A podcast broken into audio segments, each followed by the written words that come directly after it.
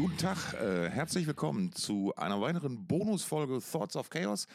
Mein Name ist Torben. Äh, Kollege Stefan ist immer noch auf Reisen im äh, indischen Subkontinent und äh, ist aber nächste Woche wieder da. Und dann machen wir ganz normal weiter mit der Nummer 50, unsere Jubiläumsfolge. Juhu!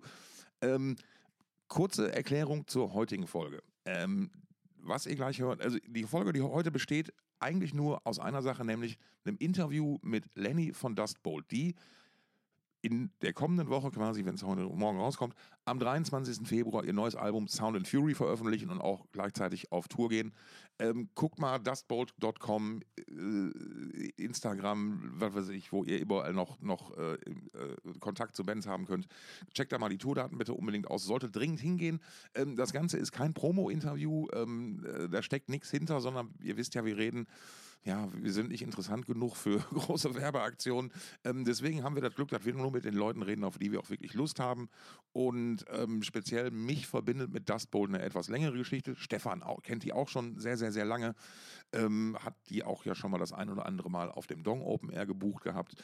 Ähm, das Interview haben wir eigentlich in der letzten Woche aufgenommen. Das ist dann aber alles nicht mehr rechtzeitig für die letzte Folge gekommen. Deswegen haben wir es für diese Folge uns aufgehoben.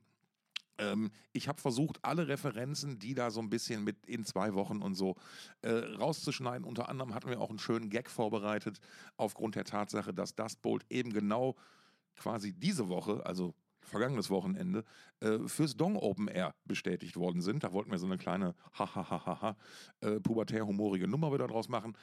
Habe ich jetzt rausgeschnitten, kommt vielleicht mal irgendwann in einer Giftton-Folge, weiß ich nicht, keine Ahnung. Lange Rede, kurzer Sinn.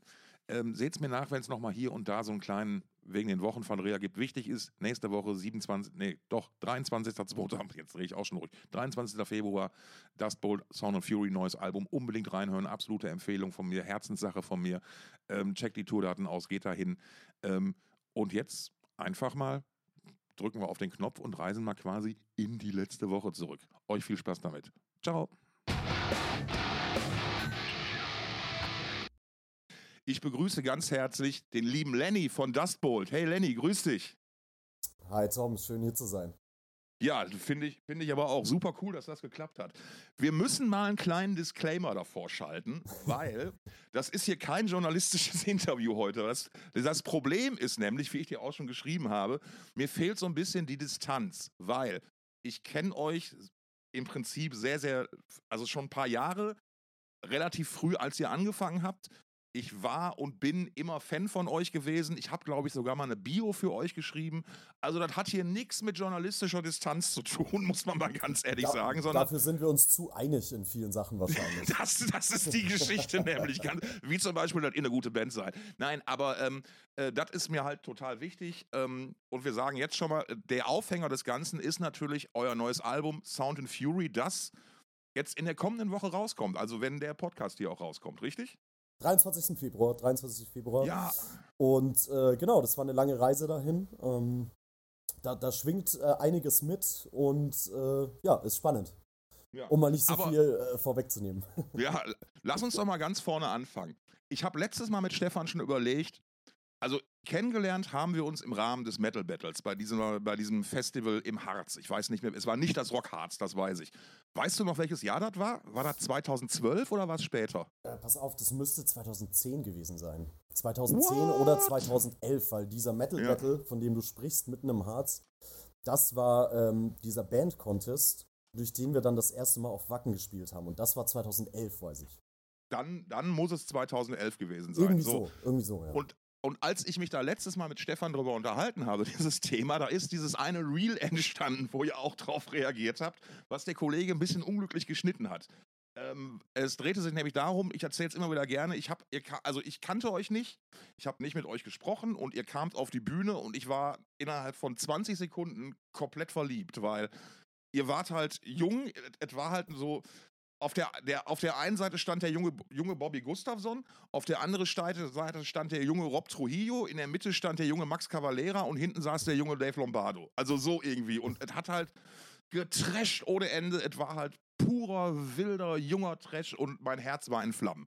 So, und dann haben wir euch auch natürlich dann ihr habt dann diesen Contest gewonnen und habt dann auch beim, beim Metal Battle gespielt. Genau, so, so, so war die Geschichte. Und dann sind wir irgendwann mal dann ins Gespräch gekommen an diesem Abend und haben dann festgestellt, hey, so auch wenn da ein paar Jahre zwischenliegen, wir sehen viele Sachen ganz schön ähnlich irgendwie. Und, und ähm, ich hatte dann auch das Glück, euch so ein bisschen so bei den ersten Schritten zu begleiten, die ihr halt gemacht habt. Ich weiß, ihr wart irgendwann mal auch dann das erste Mal auf den Metal Hammer Awards, als die damals noch gab, irgendwie. Ja, ganz, und ganz, weißt du, weißt du, das Ding ist ja, wir waren ja, wir waren ja wirklich verhältnismäßig jung. Also wir waren ja, mhm. wir waren ja dann mit 15, 16, mit 17 war die erste Europatour und wie du gesagt hast, dann gab es so Sachen wie Metal Hammer Awards 2013. Ja. Äh, wir waren ja 20, 19 Jahre alt und für uns was rückblickend betrachtet, ähm, glaube ich, intuitiv auch immer so, dass wir uns nach, natürlich nach Leuten geguckt haben, so Ankerpunkten, Leuten, an denen wir äh, die Erfahrung haben, an denen du dich so ein bisschen langhangeln kannst, festhangeln kannst, guckst nach Vorbildern, weißt du, du, du brauchst es ja. Und, Wo und, du auch mal und, Fragen stellen kannst, einfach. Ja, hey, wie läuft denn das? Du, ne? Ja, und du redest über Musik und du, du redest mit einem verhältnismäßig alten Hase, der, der schon lange dabei ist und er erzählt dir Geschichten. Das ist ja maximal spannend. Also, da, ja. das saugt man auf. Und da, auch da haben wir uns ja irgendwie kennengelernt. Dann ist es einfach so, ne? Dann dann, ja. dann, weißt du einfach, okay, wenn du irgendwie im Ruhrpott spielst, dann ist die Chance hoch, geil, wir treffen Küchen wieder und wir haben, wir haben einen geilen Abend und wir haben geile Gespräche und das, äh, das ja. beflügelt sehr. So. Das ist das, das, das ist ein riesiger Bestandteil, warum man das macht, was man macht oder was wir machen. Also warum es Spaß macht, auf Tour zu gehen, auf Festivals zu spielen, da, da schwingt ja ganz viel mit noch. Ey, absolut. Und, und, und da, da kommen wir auch schon so ganz klein, schneiden wir da so einen Punkt an, den wir heute nochmal eingehen werden. Das ist ja komischerweise nicht mehr bei allen Leuten so. Weißt du, so, du, du hast halt, ne, klar, es gibt enge Reisepläne, aber es gibt auch ganz viele Leute, die einfach keinen Bock auf diese Erlebnisse haben, die halt so in ihrer eigenen Bubble bleiben wollen und dann einfach weiter vorziehen. Naja, wie, wie dem auch sei, so. Ähm, und ihr habt dann äh, äh, die erste Platte gemacht, ihr habt die, die zweite Platte gemacht und das war alles cool. Wir haben uns, wir haben uns immer wieder gesehen. Und dann gab es so ein bisschen irgendwie einen Break, der ja auch schlussendlich dann jetzt zur, zur neuen Platte geführt hat. Ähm, ihr habt so, so ein bisschen so eine, aus meiner Sicht, ähm, Selbstfindungsphase gehabt irgendwie. Ähm, es stand, glaube ich, auch mal, also es war, glaube ich, auch mal stellenweise nicht ganz klar, ob und wie es weitergeht irgendwie. Ich meine, als erstes ist ja, ist ja Bene, glaube ich, ausgestiegen, weil er sich ja, ähm, er musste sich ja entscheiden zwischen der Band und, und, und seinem sonstigen Alltag leben, dem, dem normalen Ding, und er hat sich halt einfach dafür entschieden. Und ähm, ich war, das war so der erste Moment, wo ich dachte so, ah, ist das jetzt eine, vielleicht eine Zäsur irgendwie? Mhm. mhm Wie mhm. ging es dann von da ab für euch weiter in dem Moment? Es war eine größere Zäsur, als es uns bewusst war. Definitiv. Mhm. Weißt du, das Ding war, wenn du die ganze Zeit, wenn du von, von, von dem jungen, jungen Alter an dann äh, Vollgas auf dem Pedal stehst, auf einfach Tempo ja. Vollgas fährst, dann kann es sein, dass du ähm, irgendwann gar nicht mehr so richtig weißt, wo du eigentlich hinfährst, wo du hin willst. Ja. Und ich glaube, dass der Punkt so ein bisschen gleichzeitig gekommen ist, zusammen mit Benes Ausstieg, oder wahrscheinlich mhm. hat das, was das Unbewusstes irgendwie ausgelöst. Ja. Dass du auf einmal nachdenkst, okay, sagen wir mal, wo, wo sind wir denn eigentlich unterwegs? Ja. Ähm, und dann kam einfach zufälligerweise wirklich diese bescheuerte Corona-Pandemie um die Ecke. Und dann hat ja. alles aufeinander getroffen. Und dann war mit Napalm Records Schluss. Und dann ja. haben wir hier irgendwie, äh, da haben wir irgendwie eine Zusammenarbeit äh, dicht gemacht. Und dann waren wir zu Hause gesessen, das erste Mal losgelöst voneinander, mit, ja. nicht, mit nichts. Ja. Das erste Mal in, seit wir 13 sind, das Gefühl von, was wäre, wenn diese Band nicht da wäre. Mhm. Wer bin ich dann? Also das war natürlich, das war, das war eine sehr, sehr interessante Phase. Ja, ich ja, bin auch froh, ich, dass die rum ist. also. Nein, das kann, das, das kann ich mir total, das kann ich mir total vorstellen, weil, weil Pandemie ist ja das eine, ne? Und aber wenn dann noch diese, sag ich mal, persönlichen Betrachtungen und Blickwinkel der Sachen dazukommen irgendwie, ne, dann, dann kann das ja unheimlich schwer wiegen. Ich glaube, wir können heutzutage sagen, die Pandemie ist an keinem irgendwie spurlos vorübergegangen oder an fast keinem, wenn man ganz ehrlich ist.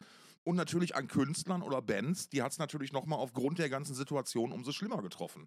Ne? Ja klar, weil auch wenn es vielleicht Hilfen gab hier und da, aber ihr wurdet ja, ja, alle Musiker, alle, alle Musik, alle Musiker, Alter, was ist denn mit mir los?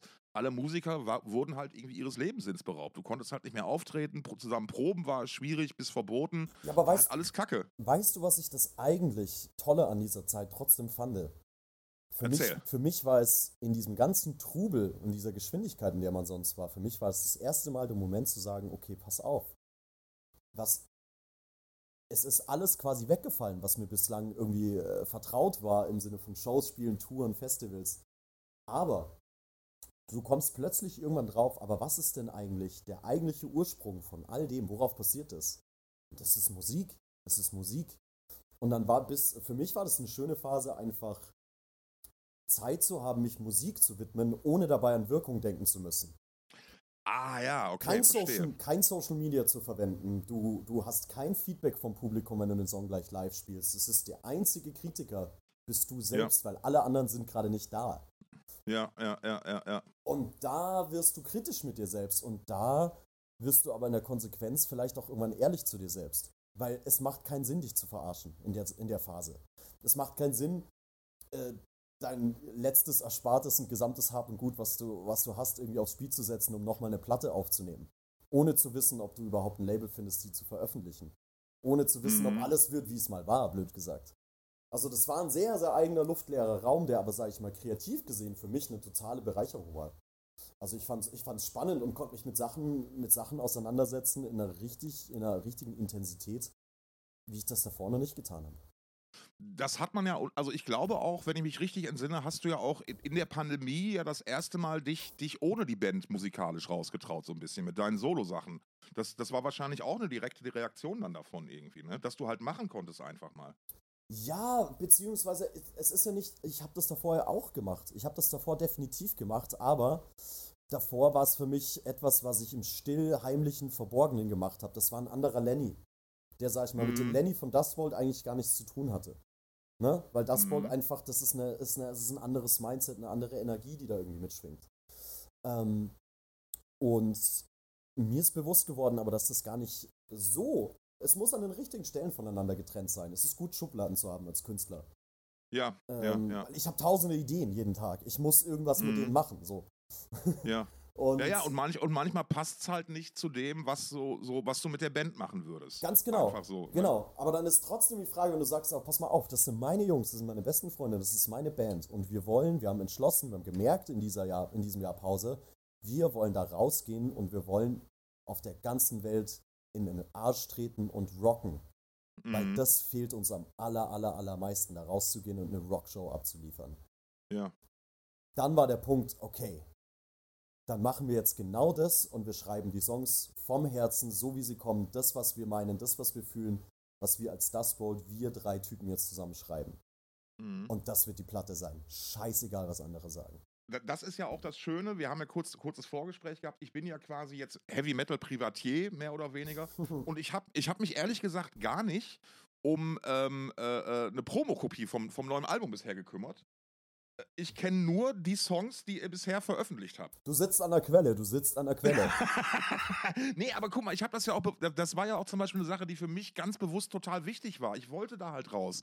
Ich, ich wollte ja Musik wieder hören, ohne den Anspruch zu haben, die besprechen zu müssen, ja. da, da unbedingt mir eine Meinung zu bilden müssen, sondern ich wollte halt einfach sagen so, ey, das, das ist das, was ich höre, das finde ich geil einfach in dem Moment. Und mich da gar nicht mehr so, so, ah, jetzt hast du wieder die Platte, jetzt, die hast du zugeordnet gekriegt, jetzt musst du die besprechen, weißt du, dann kriegst du vielleicht noch einen Anruf, kannst du der nicht so und so viele Punkte geben, damit wir irgendwie eine Anzeige kriegen oder so. Das ist halt, auf dieses ganze Business hatte ich halt echt keinen Bock mehr. Ja, wei weißt du, weißt du, was ich manchmal, was ich manchmal mir denke oder was ich manchmal für ein Gefühl habe? Ich habe das, ich denke mir manchmal, wir, wir fühlen Musik inzwischen oft zu wenig und zerdenken sie auch. Da ist zu viel Kopf dabei.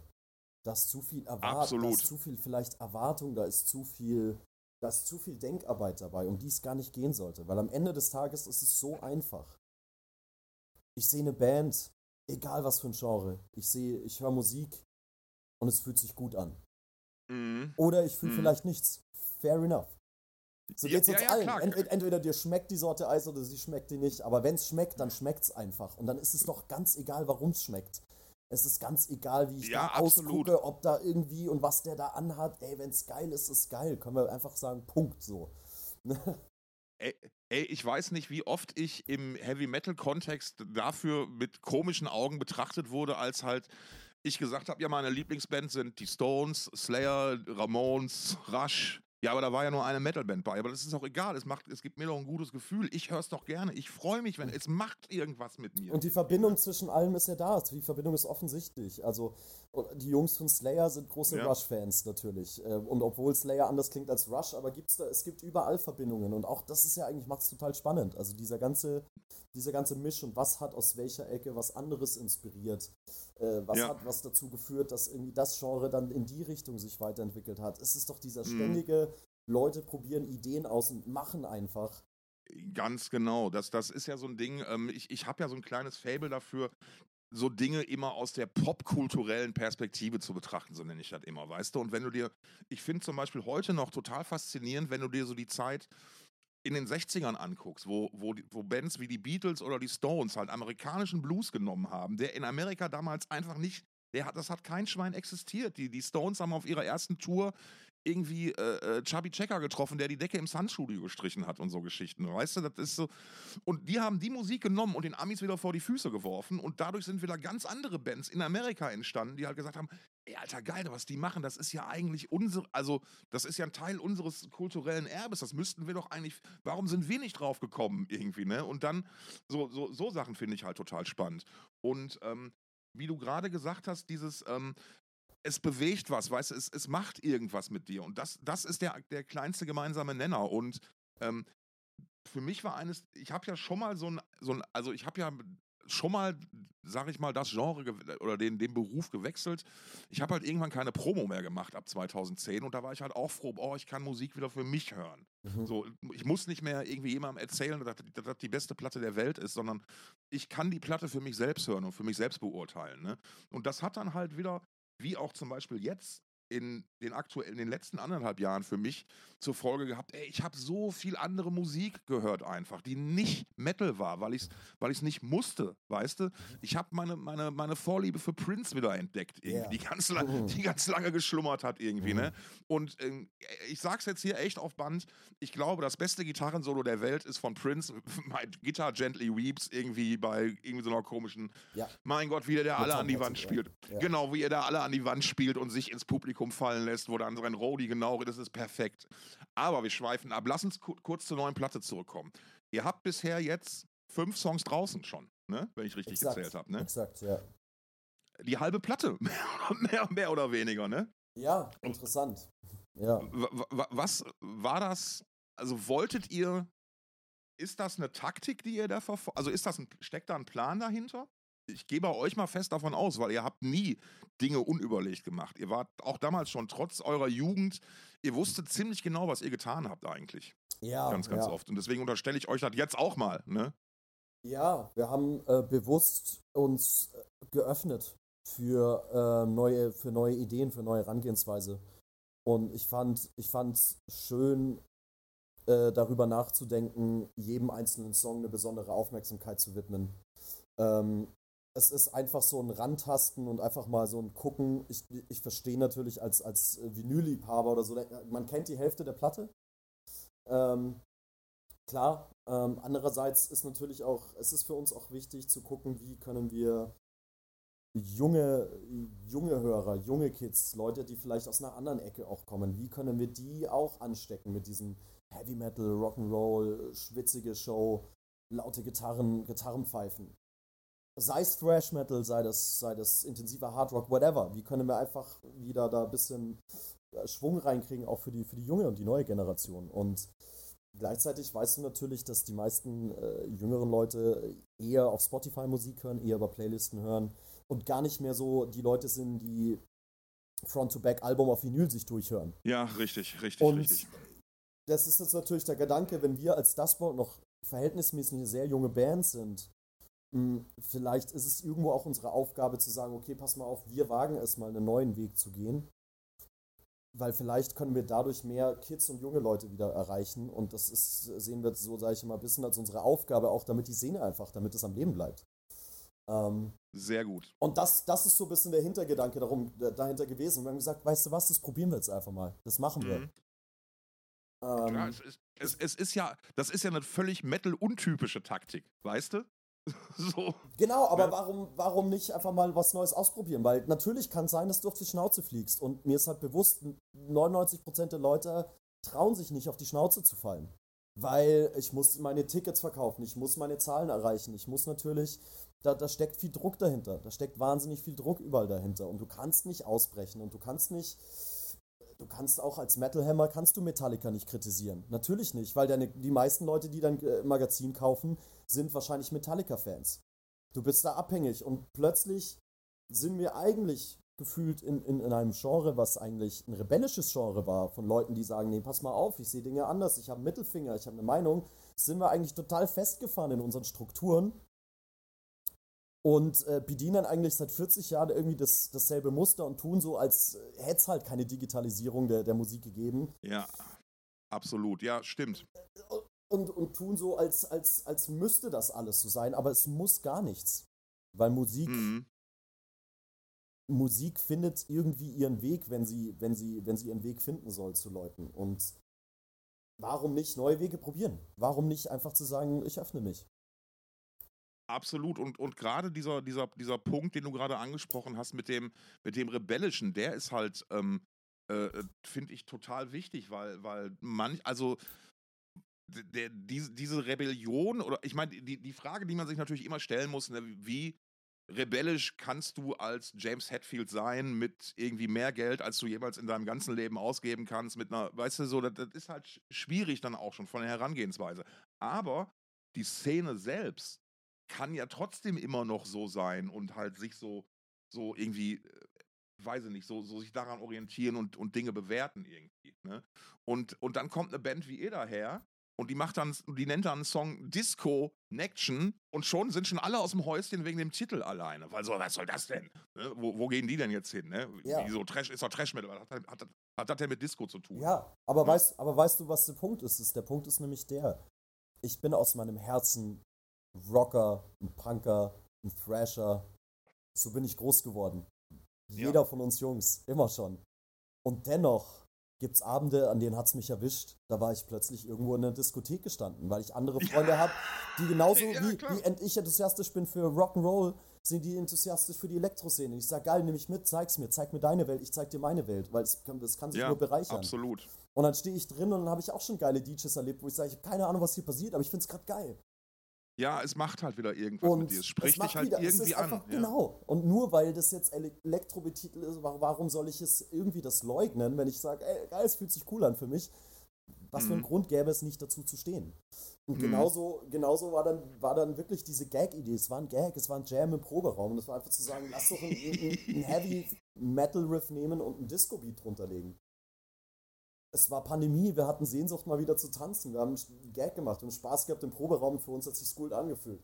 Siehst du, und da kommen meistens die besten Songs bei raus. Nämlich, wenn du, wenn du eben nicht mit so, wir müssen jetzt irgendwie hier, das muss ein 6 Minuten Trash-Epos, 25 Riffs und irgendwie 35 Tempi-Wechsel und so. Nee, wir machen einfach einen Song und auf einmal ist der da und ist halt geil. Genau, wir sind eine Rock'n'Roll-Band. Wir sind Jungs, die sich mit ihren lauten Instrumenten im Proberaum treffen und das machen, was aus der Hüfte geschossen kommt. Das ist doch, das ist, das ist das ist meine ideale Idee gewesen, als ich mit 13 angefangen habe. Freiheit, keine Regeln. Ja.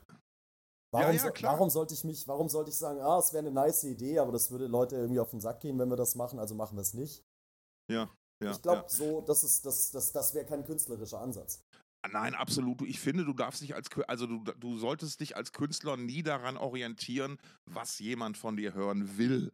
Ne? Es ist natürlich schön, wenn du sagst, so, hey, weiß ich nicht, du machst äh, äh, zwei, drei Songs, die so sind, die alle kennen, damit sie sich wohlfühlen, ne? aber dann probierst du halt auch mal deine eigenen Wege zu gehen. Ne? Und das ist, äh, haben wir hier im Podcast auch schon mal drüber gesprochen. Bands haben ja ganz oft so eine Phase, wo so ein Album so mittendrin dabei ist, was so das künstlerische Album dann immer genannt wird, mhm. weil sie sich da mal bewusst ausgebrochen sind aus ihrem eigenen Korsett. Und da sind, stellenweise sind da richtig, richtig coole Sachen bei entstanden. Ja. Ne? So, man, man, man, ne? Du, du kannst ja, man kann ja viel diskutieren über, weiß ich nicht, äh, äh, Load und Reload, ne? Das hat nichts mehr mit Metallica zu tun hat, aber das hat man auch schon gesagt vom Black Album, das hat dann nichts mehr mit Metallica zu tun gehabt, ne? Und heutzutage stehen wir und Metallica sind vielleicht die größte Met also mit Sicherheit die größte ja, Metal-Band der Welt. Metallica ist das Gesamtwerk. Metallica ist die Tatsache, dass diese vier Jungs gesagt haben, wir ziehen das durch und wir bleiben Metallica. Wir spielen absolut. zusammen weiter als Metallica. Ja, absolut, absolut.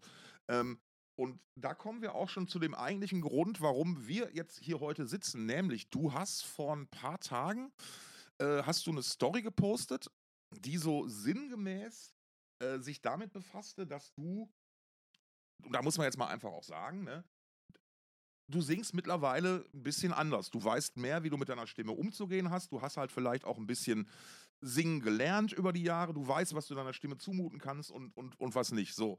Und du hast dich dann ähm, irritiert darüber gezeigt, dass nur aufgrund der Tatsache, dass du jetzt anders singst, Leute daraus einen Rückschluss ziehen auf die ganze Band, auf die ganze Platte und was das alles soll. Und was mich so tierisch angepisst hat daran, sind zwei Dinge. Nämlich zum einen dieses so, ey Alter, was soll das? Ne? Das ist doch immer noch, es ist doch immer noch A, ganz klar Dust Boat zu erkennen. Du klingst jetzt ja nicht völlig anders. Du, du, du, du. Ich bin's, du, ich bin's. ja. da, und da kann man auch nichts. Und da kann man noch, und da kann man auch nichts gegen machen. Ne? Aber ähm, zum anderen, ich habe mich da so extrem an ähm, an die Situation damals, und das ist jetzt fast 40 Jahre her, als Slayer die South of Heaven rausgebracht haben. Mm. Und da war, und da war der, der, der größte Kritikpunkt und die Szene hatte einen Aufschrei. Tom Araya singt jetzt. Wie kann der das machen? Das ist doch nicht mehr Slayer. Was hat das mit Trash Metal zu tun? Und ich habe ehrlich gedacht, ne, ich habe diese Diskussion damals miterlebt und die konnte, sag ich mal, einigermaßen ähm, ja, geklärt werden, nämlich so, Alter, diskutier mit mir nicht über die House of Heaven, du Ficker. Was, was willst du? Das ist ein Killer-Album irgendwie, ne? Mhm. Und dann hat sich das irgendwie so entwickelt. Aber dass es heutzutage immer noch genauso ist, ey, Alter, wie wenig hat sich diese Szene denn weiterentwickelt?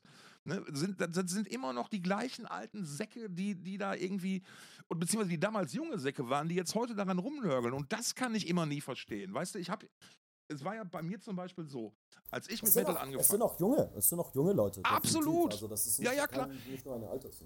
Das, das ist ja nochmal so, so, so ein Metal-Problem irgendwie. Ne? Ich dachte, ich dachte lange, lange Jahre, das ist eigentlich total geil, dass Metal-Fans so ein bisschen ich habe es immer wertekonservativ genannt. Mhm. Weißt du, da zählt das Album noch, da wird noch das Vinyl gekauft, ja, ne, und da wird, auch noch die, da wird auch noch die Sammlerbox gekauft. Und da dachte ich mir, hey, das ist ja cool eigentlich, als Band im Jahr 2010, 2020, dass du da so eine Basis hast, auf die du dich einfach verlassen kannst. Egal was, also grundsätzlich, du weißt, das wird irgendeine Form von Anklang finden. Ne? Ja. Und die Leute werden sich, sich damit auseinandersetzen irgendwie. Ne? Aber anscheinend ist es immer noch der, der, der same old Bullshit. Und mhm. weißt du, das, das ist so, ähm, also ich, ich hab's, bei mir war es so, als ich mit Metal angefangen habe, ähm, da hat meine Mutter gesagt, was ist das denn für Hottentottenmusik? So, und meine Mutter war aber, die ist mit den Stones groß geworden, die ist mit ACDC groß geworden, die ist mit Black Sabbath groß geworden. So, und da komme ich an mit Slayer und Metallica 83, 84. Ich kann total verstehen, dass das für die Krach war, für, für ihr Empfinden. Ja. Und, ich, und ich muss zugeben, dass mir das manchmal heutzutage auch so geht, dass ich Musik höre, gerade so im Extremmetal-Bereich. Ich bewundere die spieltechnischen Fähigkeiten von solchen Leuten. Ne, mit, mit wie viel BPMs da die, die Double Bass Drum durchrollt und auch live und wie schnell die anschlagen können. Ne? Aber das ist mir einfach too much in dem Moment. Ne? So, aber um zurückzukommen zu, zu der, zu der Kernaussage, warum ist diese Scheiß-Szene eigentlich immer noch so fucking verbohrt? Also das, das, kann doch nicht angehen, dass wenn du mal als Künstler einfach mal sagst, ey, ich probiere mal was anderes aus, ne? Ich meine, ihr habt nicht den Namen gewechselt, ihr, ihr tragt nicht auf, weißt du, ihr macht nicht den Metallica Load-Schritt, wo sie gerade schon mal hatten. Ne? Ich sehe, also keiner von euch war beim Friseur, um es mal so zu sagen. Null. Ne? Ja, Null, ne? So, und, und die Band ist ja im Wesentlichen, wenn man sich das anguckt, die Attitüde und so, die ist ja immer noch genauso identisch dabei. Und das, das, das, das kann man, das, das, das, das, das fällt einem auch auf, wenn man euch nicht persönlich kennt, sondern wenn man einfach die, die, die vier Platten bisher hört und durchhört und dann die neue sagt so, ey, das ist die gleiche Band, das ist ganz klar. Das lässt sich ganz, ganz klar nachverfolgen. Ja. Ähm, warum ist die Szene so scheiße? Hast du irgendeine, hast du irgendeine Begründung dafür? Ich, ich, ich habe ich hab tatsächlich keine so richtige Begründung dafür. Ich habe das Gefühl, der Gedanke kam mir, dass wir die Bands und die Künstler, weil wir vielleicht so ein traditionelles und wie du gesagt hast, wertekonservatives Verhältnis dazu haben, wir haben so eine Erwartungshaltung. Also das wird, mhm. Bands sind in der Wahrnehmung manchmal mehr, sollen ein Produkt darstellen, als dass ja. wir die Bands eigentlich dafür feiern, dass sie Künstler sind. Weil, und das ist ja, das ist ja ein Unterschied, weil das Ding ist, ein Künstler ist für mich jemanden, wo ich sage, geil, da ist ein Typ, komme was wolle. Ob da zwei Leute sind, ob da tausend Leute stehen, der zieht sein Ding durch, weil er zu 1000 Prozent überzeugt davon ist, weil er nicht anders kann. Ja, ja. Und wenn der plötzlich irgendwie sagt, die Zeiten ändern sich und ich gehe einen Wandel durch und ich habe hier neue, neue Aspekte, nimm einen David Bowie, Bowie damals, der sich bei jedem Album wahnsinnig verändert Super hat, Beispiel. dann ist das für mich... Für Mega diese, Beispiel. Die Künstlerfigur ist etwas sehr Interessantes und Spannendes und ich, ich die, die kann ja auch einen Schritt voraus sein manchmal, dass ich mir denke, oh, was will er denn, was will er mir denn sagen mit dem Album? Vielleicht höre ich es mir nochmal Ja. an und nochmal an, weil vielleicht ähm, hat er schon irgendwie eine Idee, die ich noch nicht hatte oder so. Ähm, also da, da fehlt mir so ein bisschen die Offenheit und das ist halt mehr so, ich habe mir jetzt Sabaton erwartet, also will ich Sabaton. Ich will das und das und das. Das ist, das ist doch an sich okay, aber dann, dann müssen wir aufpassen, ob das Ganze dann nicht mehr in etwas wie Entertainment ab, ab, abdriftet. Und Ja. deshalb, gleich, gleich ist der lange Satz zu Ende, und deshalb vielleicht uns auch die jungen neuen Leute flöten gehen. Weil die halt Mhm. sagen, naja, da ist ja nichts Rebellisches dabei, da ist nichts Gefährliches dabei. Klar sind die Kids gerade auf Hip-Hop.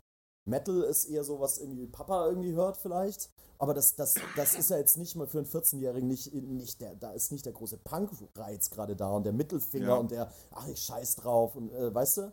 Also wir sind, wir sind da ja im Metal irgendwie sehr, sehr, sehr ein Ticken spießig vielleicht geworden.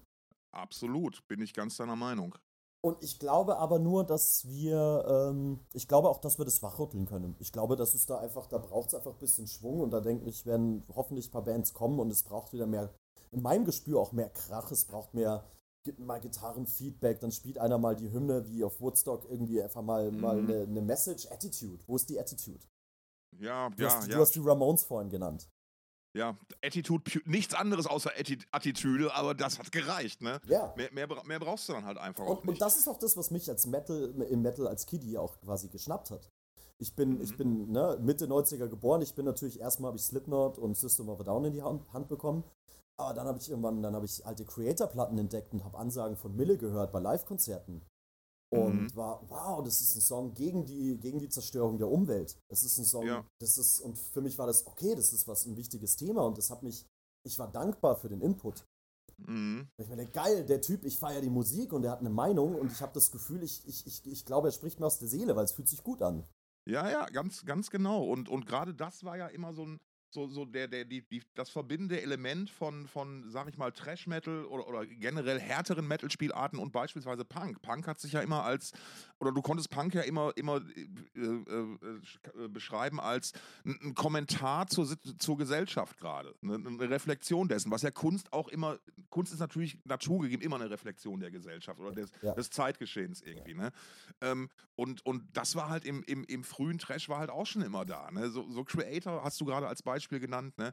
Ähm, äh, äh, Slayer haben sich ja auch auf eine gewisse krude Art, aber irgendwie positioniert. Ne? Auch Ja. wenn es wenn es nicht immer ganz geräuschlos ähm, klar ging. Ne? Ich erinnere mich dann daran, ja, das müssen doch Nazis sein. Ne? Nee, Hannemann schreibt halt gerne aus historischem Interesse über den Zweiten Weltkrieg und der könnte nicht weiter weg von, von, von solchen Dingen sein. Ne? Und dann gab es auch, da waren die Jungs halt auch damals noch jung, dann gab es so ein paar legendäre Interviews mit Götz Kühnemund im Rockhard, wo sie sich über Stile unterhalten haben ne? und wo dann Slayer auch mal zwei, drei Ausgaben gar nicht stattfanden im Rockhard, aber dann hat man sich, sich wieder vertragen. Aber dieser, dieser rebellische Aspekt, der fehlt mir halt total und Du hast gerade Sabaton als Beispiel gebracht. Ähm, nichts gegen Sabaton, totalen Respekt. Ich bewundere die für, für ihre Business-Aspekte, wie die ihr Business durchplanen. Das, das beeindruckt mich wirklich total, dass die heute schon wissen, wo die in drei Jahren live spielen werden. Ja. Ne, weil die halt einfach so durchgetaktet sind.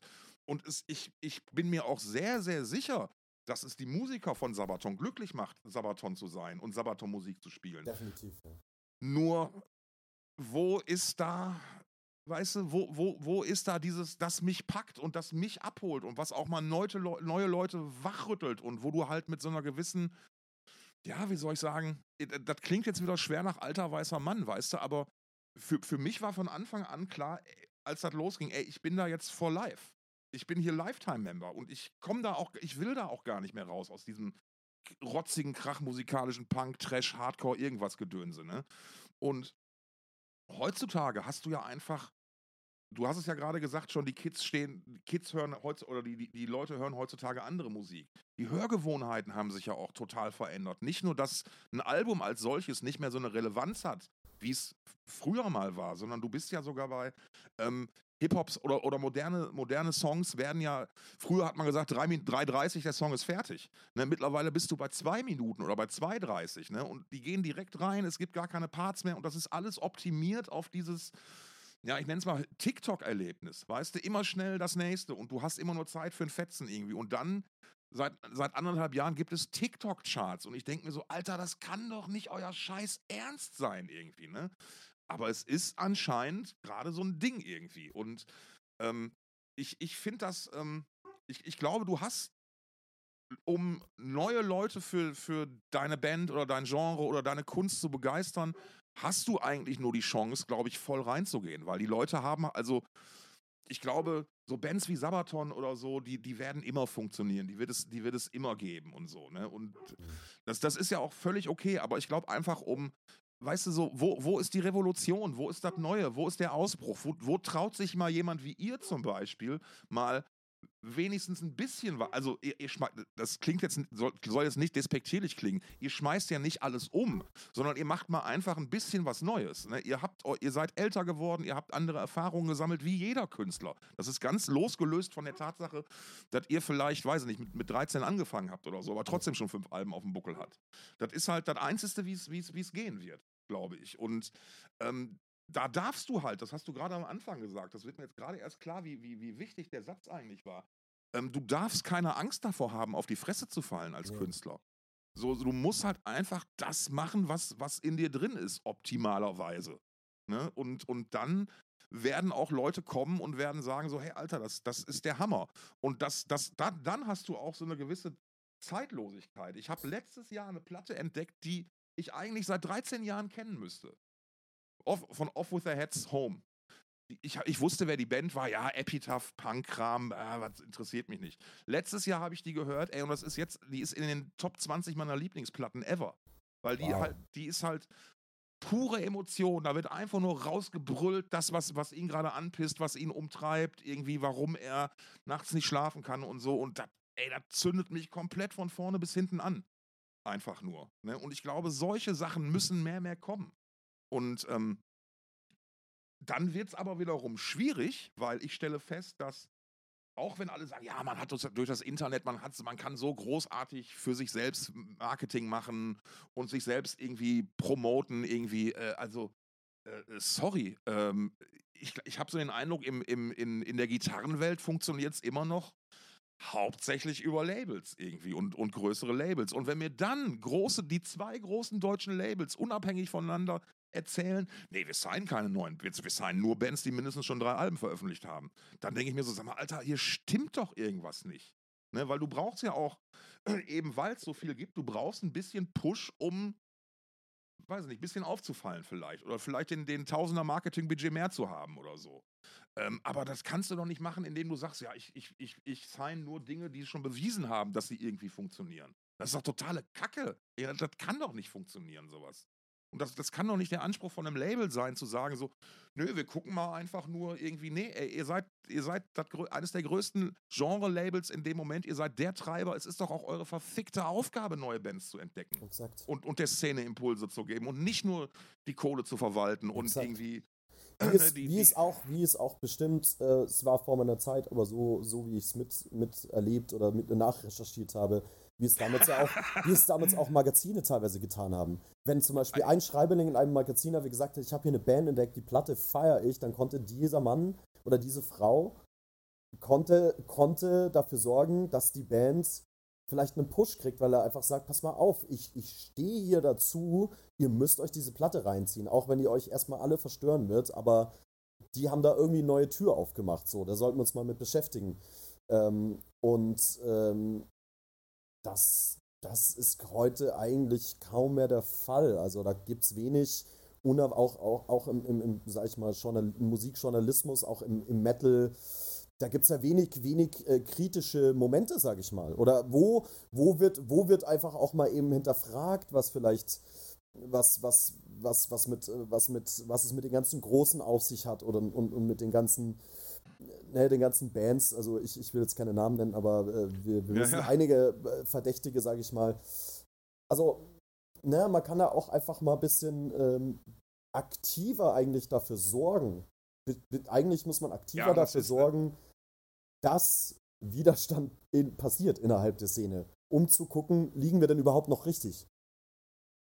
Und allein, wenn du es betriebswirtschaftlich betrachtest, ja, du musst, es ist doch in deinem Interesse als Unternehmen, dass du auch weiterhin, und jetzt muss ich das Scheißwort benutzen, Produkte hast, die sich auch weißt du, perspektivisch über, lange, über längere Zeit weiterverkaufen einfach. Wo du halt sagen kannst, hier, wir sind, wir sind irgendwie ganz, ganz weit vorne. Deswegen finde ich es zum Beispiel echt ziemlich gut, wie zum Beispiel hier, wie heißen sie jetzt gerade, Raining Phoenix Music, also quasi der, mhm. der Nuclear Blast Nachfolger von den gleichen Leuten, der sich jetzt auch dreimal umbenannt hat.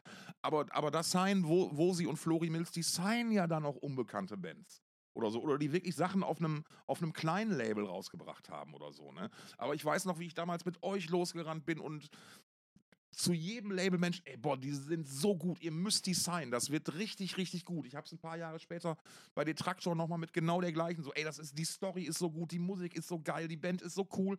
Es hat sich kein Schwein von den vermeintlichen großen Playern dafür interessiert. Und das finde ich halt einfach nur richtig, richtig ärgerlich. So, du hast doch weil der Stuhl wackelt, weil der Stuhl wackelt. Ja, das Ding ist, der Stuhl wackelt ständig in der Musikbranche. Jeder Stuhl wackelt.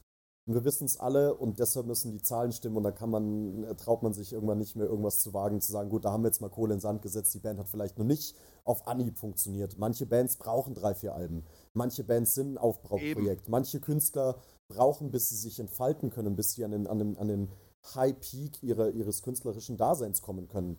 Äh, es gibt Künstler, die sind auch, äh, und KünstlerInnen natürlich äh, immer zugleich, äh, es gibt auch wahnsinnig viele, die äh, nicht gut darin sind, sich selbst zu promoten, sich selbst zu vermarkten. Da müssen wir, müssen wir heute auch in Zeiten des Internets fragen, muss das eine, ein, ein, muss das eine, etwas sein, was ein Künstler zwangsläufig können muss? Oder ist gerade dieser komische Kauz, der eigentlich überhaupt nicht sprechen kann, aber auf der Bühne plötzlich aufblüht wie nochmal was, ist das eigentlich genau die Person, die wir auf einer Bühne sehen wollen? Ähm, Im, eigentlich ist es das. Weißt du, so wir, also als Musikhörer ist das das, was du. Oder ja, und denk an die Großen. Denk, lass uns an die Großen denken. Und ich, ich denke immer dabei an die Großen, Genre unabhängig. Von, von Amy Winehouse über, über Jimi Hendrix und. Weißt schon, lass uns über die Großen reden. Natürlich Lemmy von Motorhead. Lemmy war einfach ein Typ und er hat das Ding durchgezogen. Gesagt, es ist mir scheißegal. Und, und das haben die Leute und die Fans auch geliebt und an ihm gefühlt. Ich meine, das ist ja, er hat das ja nicht am Reißbrett entworfen, sein Konzept, gesagt, ich mache hier Marketingkonzept, ich nenne das Ganze Rock'n'Roll und dann irgendwie, also bitte, weißt du, das ist einfach, das ist halt Lemmy. Und der ist nicht perfekt, er ist nicht der beste Musiker, aber das ist, das steht für was. Und das, das ist Charakter. Und das ist das richtige Wort, glaube ich. Charakter fehlt mir im Rock und Metal sehr inzwischen. Und, und ich finde, wenn man euch eins, wenn man eins über euch behaupten kann, dann ist das, dass ihr Charakter habt, sowohl als, als Typen.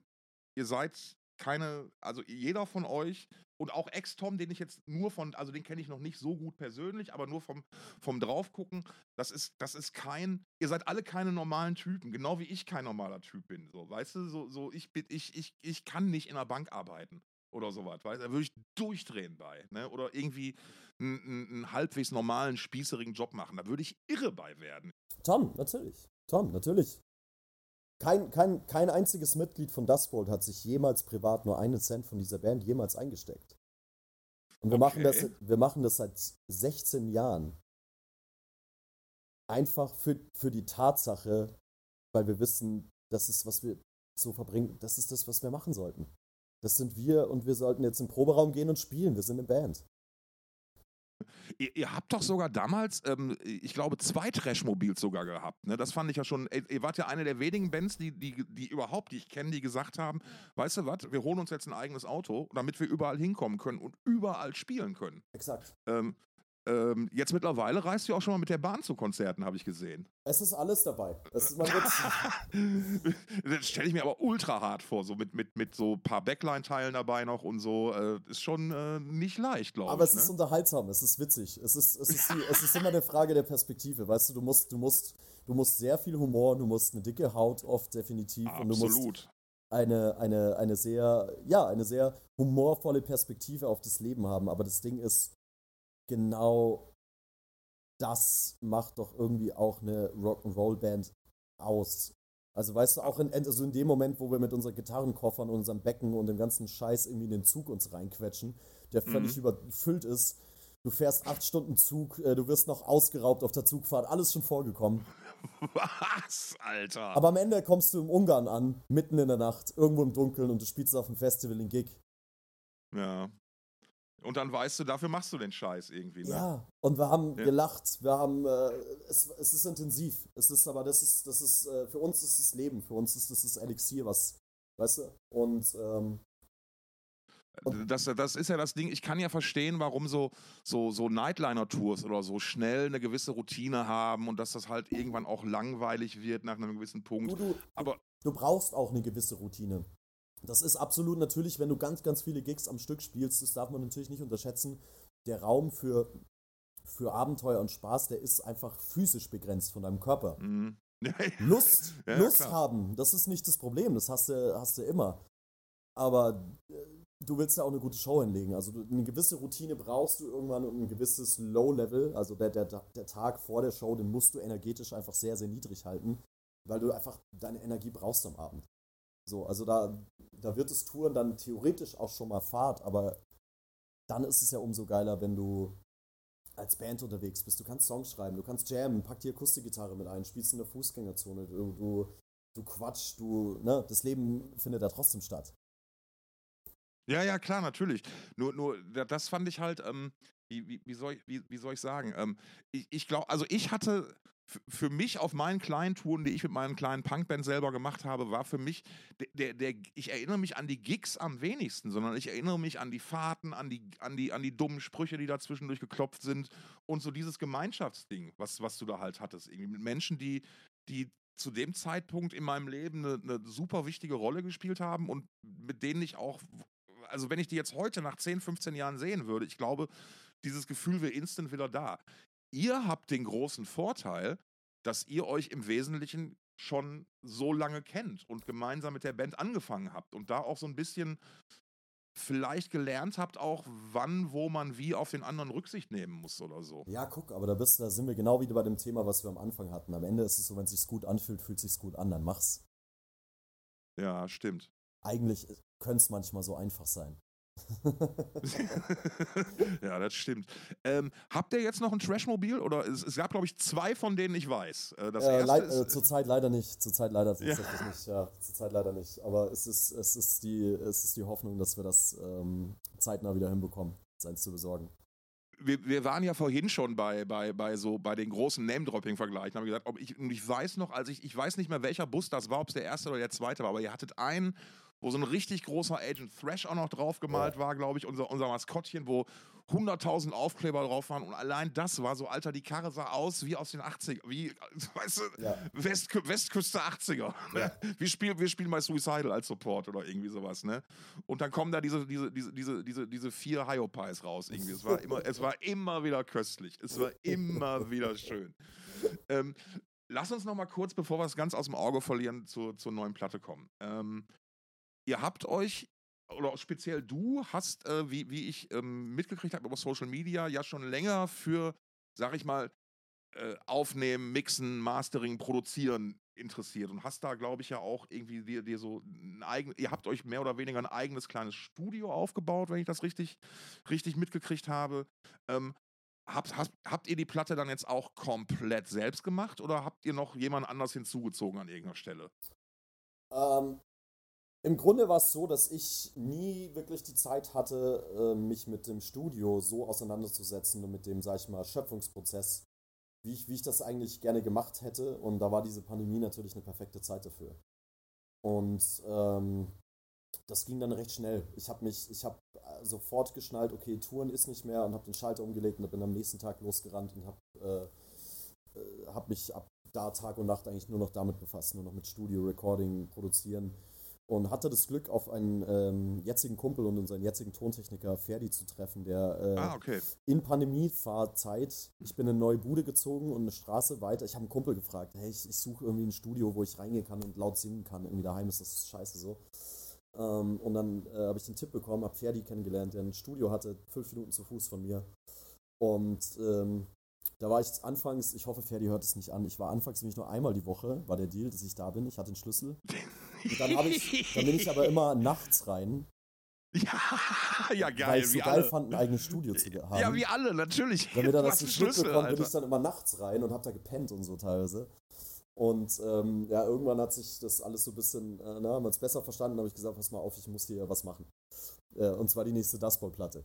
Es bleibt nichts anderes übrig, wir haben keine Kohle, wir haben nichts, wir machen das selber. Und äh, er war auch derjenige, glaube ich, der dann zu mir echt einen, einen schönen Satz gesagt hat, wo er gesagt hat, der Einzige, der die produzieren kann oder der die Band versteht gerade, das bist du.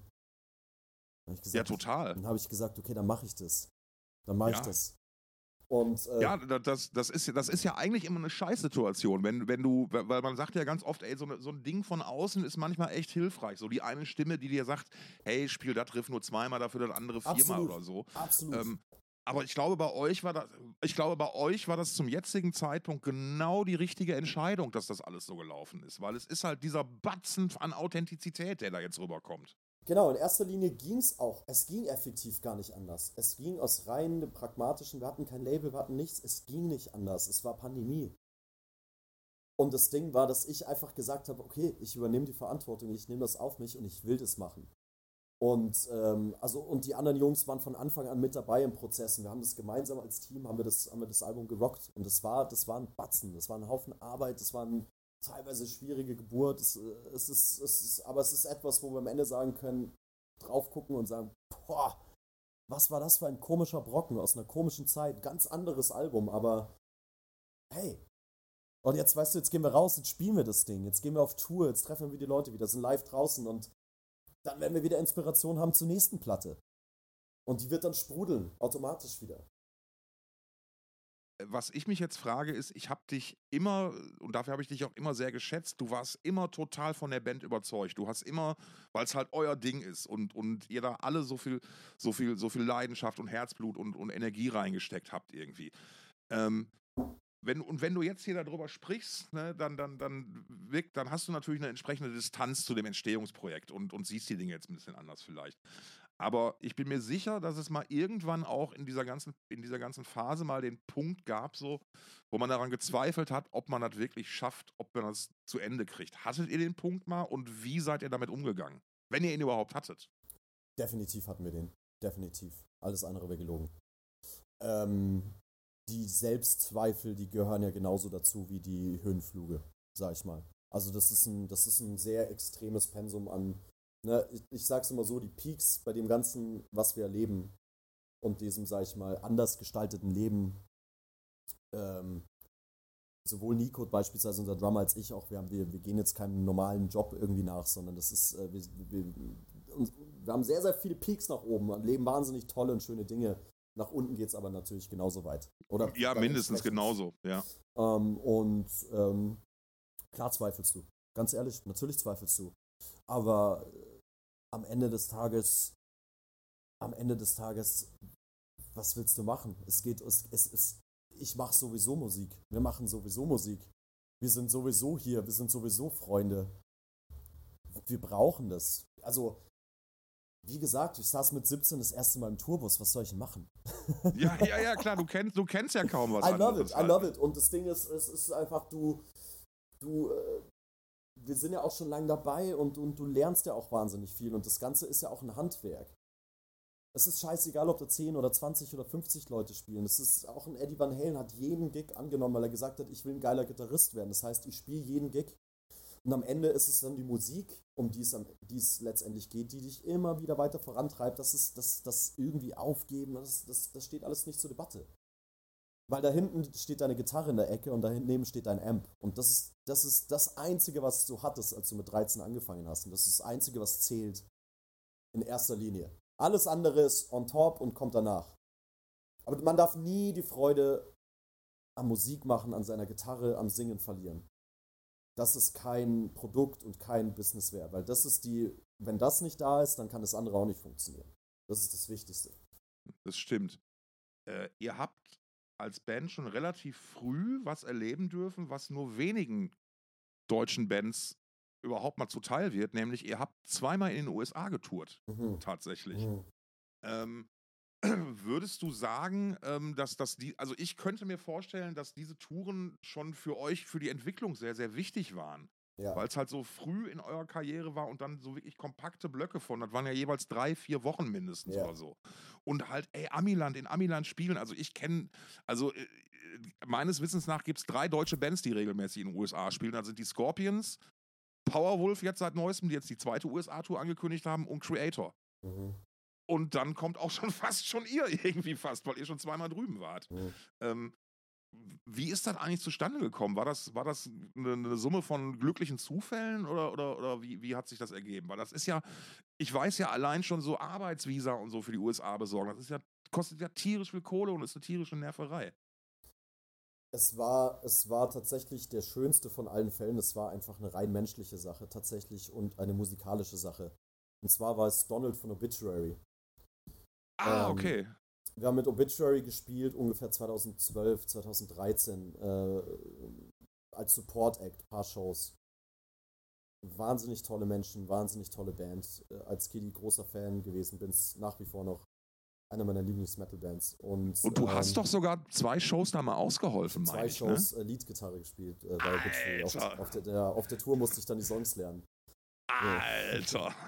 ich stelle mir das so krass vor, einfach da zu stehen und dann guckst du zur Seite und siehst die Tardis da, irgendwie wie die Haare fliegen, ey, das ist... Eben, und das, weißt du, das Coole war, dass ich habe Donald dann, wir sind, die Jungs haben gesagt, hey, lass in Kontakt bleiben, weil die fanden das cool, die haben sich vielleicht selbst ein bisschen in uns gesehen, ne, irgendwie diese langhaarigen Kids, weil das genauso eine Band ist, die, die so, äh, ne, die, das sagt ja, das sagt ja jeder, dieses Lass uns Kontakt bleiben, ne? aber dass es dann passiert, ja. das ist halt ja. echt selten. Und ich habe ne? Donald das zweite Album damals geschickt, Awake to Riot, und Donald hat das Album, hat sich in das Album verliebt, er fand die Musik einfach großartig. Ähm, er fand Nico als Drummer sehr interessant und großartig.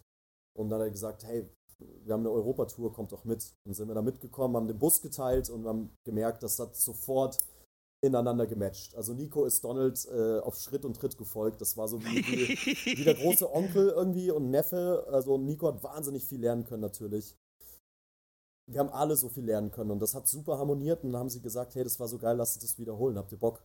Und haben uns in die Staaten eingeladen. Es war Donald, der Alter, gesagt hat, geil. pass auf, Donald hat zu seinem Booking-Agenten gesagt, so viel zu Charakter, Donald hat zu seinem Booking-Agenten gesagt, hier ist eine Band aus Deutschland, das sind Kids und ich will die bei mir auf dieser Tour haben. Mit Exodus und Obituary. Und hat sein Booker gesagt, pass auf, okay Donald, du kriegst Dustbolt und ich krieg Power Trip. und weißt du, was das Geile war? Ich hatte Donald davor eine E-Mail geschrieben, hat irgendwann mal und hat gesagt, Donald, check mal Power Trip aus, die wirst du lieben, geile Band. Und am Ende waren es Obituary, Exodus, Power Trip und wir auf dieser Tour. Mega geiles Package. Und das Ganze dann zweimal, ne? Zweimal USA wart ihr, oder? Ja, wir sind dann heimgekommen und zwei Wochen später mit Donald geschrieben, are you ready to do it again? Und dann äh, haben wir gesagt, naja, haben wir, haben wir eine Wahl? Also. Ja, ja, klar. Wer kann denn da Nein sagen? Nein, nein, natürlich. Nein, das ist, das, ist, das ist total geil. Und das ist, das ist so ein Ding, wo, das ist so dieses, so funktioniert unseres, also, aber so sollte das funktionieren. Ich will jetzt nicht sagen unsere Szene, aber weißt du, dieses so, ey, ich finde euch so geil, ich habe eine Möglichkeit, euch zu supporten in irgendeiner Art und Weil Weise. Weißt du, was es ging? Es ging nur um die Musik. Wir haben mit, Donald, wir haben mit Obituary zweimal sechs Wochen, zweimal fünf Wochen getourt im Tourbus, jeden Abend. Wir haben Musik gehört gemeinsam, wir haben Luftgitarre gespielt. Wie nimmst du die Gitarre? Wir haben mit Gary Holt gequatscht. Was machst du? Es ist einfach, es ging um die Musik und nicht um irgendeinen anderen Terrain außenrum. Und das war das verbindende Glied wieder mal. Und äh, ich glaube, das, das ist das äh, grundsätzliche Plädoyer, das Music first und dann, dann alles andere. Ähm, Music first ist so, dass das fällt mir auch ein, wenn ich mir angucke, was du ähm, solo machst. Äh, du bist ja seit, seit, seit geraumer Zeit auch, auch solo aktiv ähm, und bist da du, du, du hast eine große Vorliebe für Bluesmusik schon immer gehabt, wie, ja. wie du mir auch mal erzählt hast. Und die kommt da so ein bisschen durch. Ähm, ist, ist das für dich so, so, erfüllt dich das mit genau der gleichen? Oder, oder gibt dir das genau das Gleiche, wie, wie mit der Band unterwegs zu sein? Jetzt rein, es ist natürlich anders, klar, aber so ja. vom, vom so Ausdruck, ich, ich ja. verwirkliche mich selbst und ich fühle mich da super gut mit. Ja, es ist für mich tatsächlich exakt dasselbe. Es ist exakt dasselbe. Und zwar deshalb, weil ich, äh, sag ich mal, gefühlt ein Blues-Gitarrist war, bevor ich das wusste. Das habe ich ja später verstanden. Pentatonic Till Death, Alter. Ja, und gar nicht mal, gar nicht mal aus, aus, aus den, sag ich mal, musiktheoretischen Aspekten, sondern einfach, ich war immer jemand, ich habe ich hab gelernt, Gitarre zu spielen mit, ich habe drei Akkorde gezeigt bekommen, den Rest selber.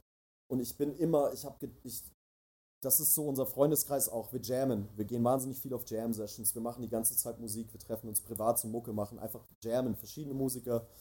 Ähm, für mich war Musik machen immer was sehr Intuitives, was sehr Freies. Ich war nie der Typ, der sich stundenlang hingesetzt hat und äh, Soli anderer nachgespielt hat. Oder in, sondern ich habe immer so versucht, mein eigenes Ding zu machen und sehr frei zu sein. Und irgendwann habe ich gemerkt, ah, Moment mal, ich glaube, diese ganze Essenz von wie ich Musik betrachte, dass die Musik einfach einzig und allein Mittel zum Zweck ist, in Anführungszeichen, um deine, deinen Emotionen Luft zu machen. Dann habe ich irgendwann gecheckt, okay, Moment mal, Metal, Thrash Metal, was taugt mir daran? Was ist dieses, dieses freie Gefühl von Downpicking, es geht nach vorne, das Rebellische? Okay, es kommt irgendwie aus dem Punk. Wo kommt der Punk her? Der Punk kam vom Rock'n'Roll, weil Rock'n'Roll war die härtere Gangart des Blues. Und die Leute, die den Blues angefangen haben zu machen, die haben kein Publikum gehabt. Die waren ja teilweise ausgegrenzt. Die haben das rein für sich gemacht als Expression, um ihr Leben, um ihre Emotionen zu verarbeiten. Und dann habe ich gemerkt, naja, darum geht es mir beim Musikmachen. Aber dann ist ja eigentlich alles der Blues, was wir hier machen. Sehr gut. Und siehe da, es ist so. Es ist so. Und dann habe ich unter diesem Aspekt gesagt, pass mal auf, dann ist ja aber so, wie ich eigentlich, ich intuitiv, ich spreche jetzt hier nur für mich, so wie ich Metal verstehe und Metal empfinde, ist da auch für mich ein Teil von Blues drin, ein Teil von Chaos, ein Teil von, es ist unbequem, äh, die Emotionen gehen durch mit einem, Kontrollverlust, laut, quietschen, schreien, muss nicht immer alles Exaktheit sein. Ja, ähm, richtig. Also, gibt Bands, da macht das natürlich total Sinn. Wie Sugar, wenn sie jetzt unteilt sind, ist es komisch. Ähm, aber Aber weißt du, was ich meine? Aber es geht mir um, ja, das, ja, es geht mir um das Gefühl. Es geht mir ja. um das Gefühl. Es ist, ein, es ist ein Ausdruck. Es ist ein Ausdruck von etwas und es ist eine, eine oft ein übersteigerter Ausdruck von etwas. Unkontrolliert, frei. Frei in den Emotionen. Und das war irgendwo das, wo es bei mir geschnackelt hat. Und äh, ich glaube, seit diesem Schnackler, wo ich das kapiert habe, habe ich auch verstanden, du musst dich für nichts rechtfertigen. Du kannst einfach machen, wenn es sich richtig anfühlt für dich. Und wenn ich jetzt irgendwo, weil du gesagt hast, die Solo-Sachen, wenn ich irgendwo mit der Solo-Gitarre Akustik spiele, dann habe ich da einfach Bock drauf. Wenn ich äh, irgendwo in einem Studio bei einem Freund irgendwie aushelfe und im Studio Studio-Gitarre spiele für, für einen Popsong, für ein anderes Projekt, dann ist es für mich eine Challenge als Gitarrist. Und ich habe Bock, irgendwie ein cooles Gitarrensolo dabei zu steuern, weißt du? Ähm, ja, das ist so irgendwie diese, wo ich mir dachte, ach geil, es ist ja alles gar nicht so kompliziert. Es hat eine große Wurzel und die fühlt sich total gut an. Und von der aus gibt es ganz viele verschiedene Facetten. Ja, ja, absolut. Das, das Ding ist, es, es klingt jetzt wieder nach, ich blase dir Zucker in den Arsch, ne? Und ich sage ganz bewusst, dass das nicht so ist. Aber, also ich habe ganz oft ein Problem mit, ich sag's jetzt mal, deutschen Bluesmusikern. Weil so, als ich angefangen habe, selbst Musik zu machen, waren das halt so die Jungs, die die tollen Instrumente hatten und die tollen Proberäume und, äh, weißt du, die haben es aber irgendwie nicht so, die konnten es spielen, ne, aber sie haben es nicht gefühlt. Ne? Und es, ich war. Es ist Working Class Musik, ne? Es ist nicht ja. die Rich Man's Musik, das dürfen wir ja. nicht vergessen. Das kommt, äh, sag ich mal, es war immer von den Un Unterdrückten. Tendenziell. Genau. Gleich genau. wie beim Punk. Ja, genau so. Und, und, und als ich dann, als ich dann mitgekriegt habe, du, du machst jetzt Solo-Sachen und die sind so, war ich erst so, ah, ich weiß ja nicht, ne? Und dann habe ich es mir angehört und, und die Sachen, die man davon hören konnte und auf YouTube und so. Und ich, es war wirklich eine der, best, eine, eine der besten Blues-Interpretationen, die ich jemals aus Deutschland gehört habe. Eben weil du das, man hat gem direkt gemerkt, du fühlst das. Mhm. Das ist, das kommt irgendwie aus dir raus. Das ist, das ist nicht aufgesetzt, sondern ich musste, musste dabei ganz bewusst meine Grenze übertreten, um zu sagen, so, okay, ich weiß, wie der Song geht. Es ist Blues. Ne, mhm. so und ne, aber ey, er spielt ihn und dann so, ey, er spielt ihn richtig. Er spielt mhm. so, wie man das spielen sollte. Mhm. Ne? Und deswegen, ähm, da war ich sehr, sehr beeindruckt von, dass du, dass du, dass dir, also aus meiner Wahrnehmung, dir fiel das total leicht. Mhm. Also, weißt du, das, und, und da wurde mir klar, hey, warum fällt es ihm so leicht? Ja, wahrscheinlich, weil es einfach in ihm drin steckt. Und weil ich dich ja, ich, ich kannte dich ja auch als dieses so, hey, wir gehen nach vorne, wir machen das jetzt und so. Als du warst ja immer total, äh, total positiv bei deinen Sachen dabei. Ne? Und ganz, Tom, ganz ehrlich, ich mache auch nichts anderes den ganzen Tag. Weißt du, ich, ich, wach, ich wach auf damit, ich wache auf und und denke mir, okay, was ist, was ist was für eine Idee heute? Was für ein. Äh, du, du hast ein Griffbrett vor Augen, du hast irgendeinen Sound, es ist ja, es ist ja einfach nur die, ähm, das ist ja erstmal unabhängig davon, der Schritt ist dann der Öffentlichkeit zur Verfügung zu stellen. ist ein anderer Schritt, das ist der nächste Schritt. Das andere ist ja pure Intuition, das machst du ist ohnehin. Also Musik ist für mich einfach auch ein, es ist ja ein Mittel, es ist, ein, es ist, es ist eine Art therapeutisches Ding, es ist halt meine Sprache. Es ist die Sprache, die ich persönlich am besten sprechen kann, wo ich am meisten das Gefühl habe, ich kann das übermitteln, was ich eigentlich gerne übermitteln würde. Ja, und ich, ich finde halt, dass das, das hört man halt wirklich dann, dann total da, weil du bist da wirklich mit, wie ich finde, mit wirklich hörbarer Leidenschaft bei der Sache. Und aber äh, nur, ich sag mal so, im Blues ist es leichter, diese, diese, diese emotionale Leidenschaft zu entdecken. Mhm. Ne, die, als halt im Trash Metal. Aber die ist ja trotz, die ist halt, die ist halt nicht so schön, ne? Aber, aber der, der, das Level der Emotion ist ja trotzdem das gleiche. Du, aber weißt, du, für, für mich ist eben der Ansatz, wie ich Thrash Metal und wie ich Metal betrachte, ist, es ist einfach eine wahnsinnig, wahnsinnig, wahnsinnig extreme Form des Blues quasi. Du schreist in einem Mikro, du gehst, du gehst komplett noch mal ein paar Level weiter höher, du schreist in ein Mikro, du hackst in die Gitarre, ähm, super schnell. Ähm, also es ist, es, ist, es ist eine wahnsinnig extreme und intensive Form von Ausdruck. Und das finde ich halt maximal geil. Und deshalb kann ich es aber auch gleichzeitig, muss ich sagen, ohne irgendwem auf die Füße zu treten zu wollen, deshalb kann ich es gleichzeitig nicht verstehen, wenn ich dann aber halt eine Band auf der Bühne sehe und der Ventilator ist richtig gestellt und die Haare sitzen perfekt und es ist alles ja, ja. irgendwie, es ist mir zu easy. Es ist mir zu komfortabel. Und die Loops kommen und die Lichtschau ist getimecoded und es kommt alles auf den Backing-Track. Ja, alright. Aber ich will doch den Sänger eigentlich sehen, wie es gerade irgendwie bei ihm emotional durchsteigt und wie er vielleicht sich einfach sagt, weißt du was, ich schnapp mir die Akustikgitarre, hock mich vorne kurz auf, den, auf, auf die Bühnenkante, ich muss kurz einen Song mit euch teilen. Weil ich, ich, ich spüre hier gerade was oder mir, mir geht's heute irgendwie so und so, weißt du?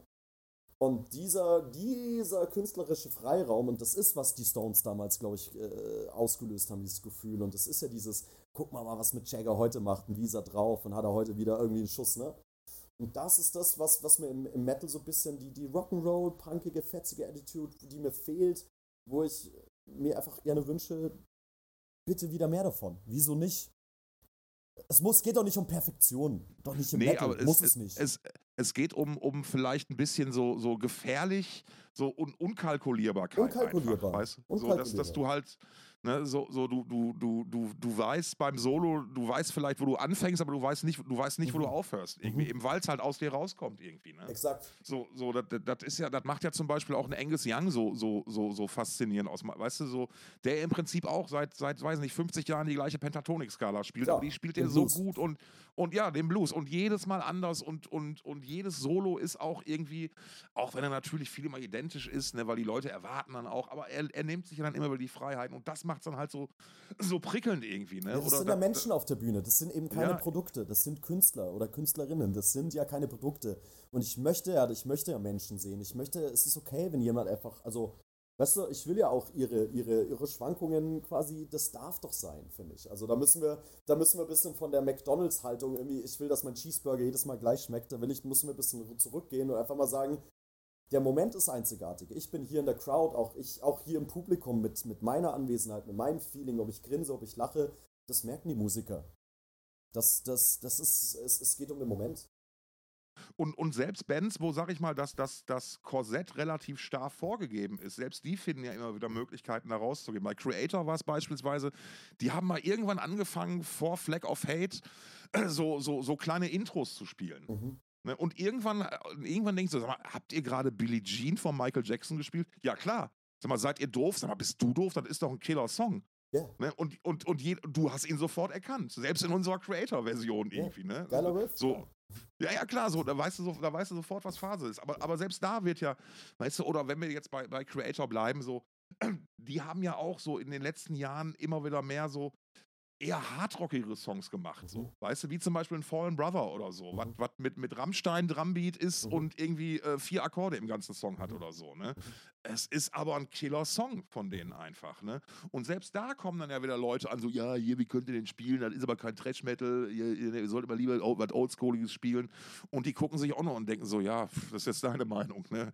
Herzlichen Glückwunsch. Mhm. So, aber das, das ist, ist, ist total wichtig, die, glaube ich, dieses, dieses Ausprobieren und, und auch mal machen. Und wie du schon wieder vorhin gesagt hast, ne? du sollst, man braucht als Musiker eigentlich keine Angst haben, auf die Fresse zu fallen.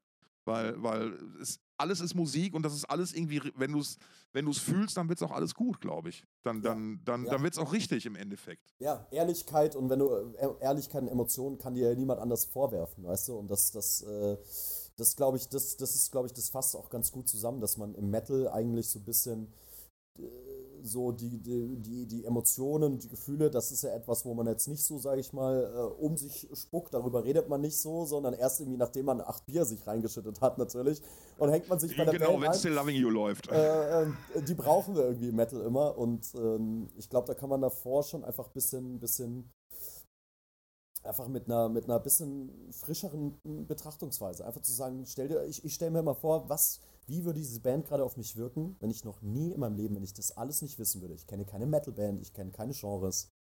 Und ich stehe hier da, völlig unvorbereitet, unverblümt. Und das sehe ich jetzt. Das passiert hier. Denke ich mir, abgefahren, geil. Weißt du? Weil das will ich mir eigentlich denken. Und das ist so, das ist für mich immer so ein bisschen der, der Realitätscheck. Und wenn ich dann merke, fuck, ich find's voll geil, was die Jungs da oben machen, dann ist es einfach geil. für mich. Weißt geil. Und dann ist mir das auch wurscht, welches, welches Genre das ist, ob das noch Thrash Metal ist. Ich find's geil, was da gerade passiert. Ey, total. Das ist, das, ich habe ich hab mir auch, ich glaube, zu meinem 40. Geburtstag gesagt, ich, ich finde ab jetzt Musik nicht mehr scheiße. Also ich finde die Band scheiße oder so, sondern ich verstehe die einfach nur nicht. Weil, weil das ist die Wahrheit dessen. Das oder es Musiker. gibt mir nichts. Es gibt mir halt nichts. Ich oder, fühl, oder, ich, ja, ja. Ich, ich fühl's nicht, sage ich auch. Genau, richtig. Ich fühl's irgendwie nicht. Bei mir ja, trifft's ja. nicht, zündet nicht. Ja, ja, ganz, ganz, ganz genau irgendwie. Ne? Aber, aber ich, ich wollte ganz bewusst weg davon, die Musiker oder die Band oder so runterzuputzen irgendwie. Mhm. Oder, oder, zumindest so, so, so einen Eindruck zu, die Band ist scheiße irgendwie. Ne? Das sagst du ja schnell daher irgendwie. Ne? Mhm. Ähm, aber wirklich so, es, es, ist ganz oft so, hey, ich verstehe es einfach. Ist, wir haben ja vorhin kurz über elektronische Musik gesprochen. Ne? Und ich verstehe bis zum heutigen Tag ele elektronische Musik nicht. Mhm. Mir gibt die nichts. Mhm. Und ich, ich habe mir, ich, ich, ich glaube, das liegt bei mir daran, weil bei mir so ein, so, ein, so ein ganz kleiner Mann im Hinterkopf sitzt, der sagt, Diggi, ne, das kannst du auch. Ne, hier so äh, acht, acht Beats davon, ne, dann eine acht Beats Intro, mhm. dann acht Beats Kickdrum, dann acht Beats Kickdrum und Hi-Hat und so.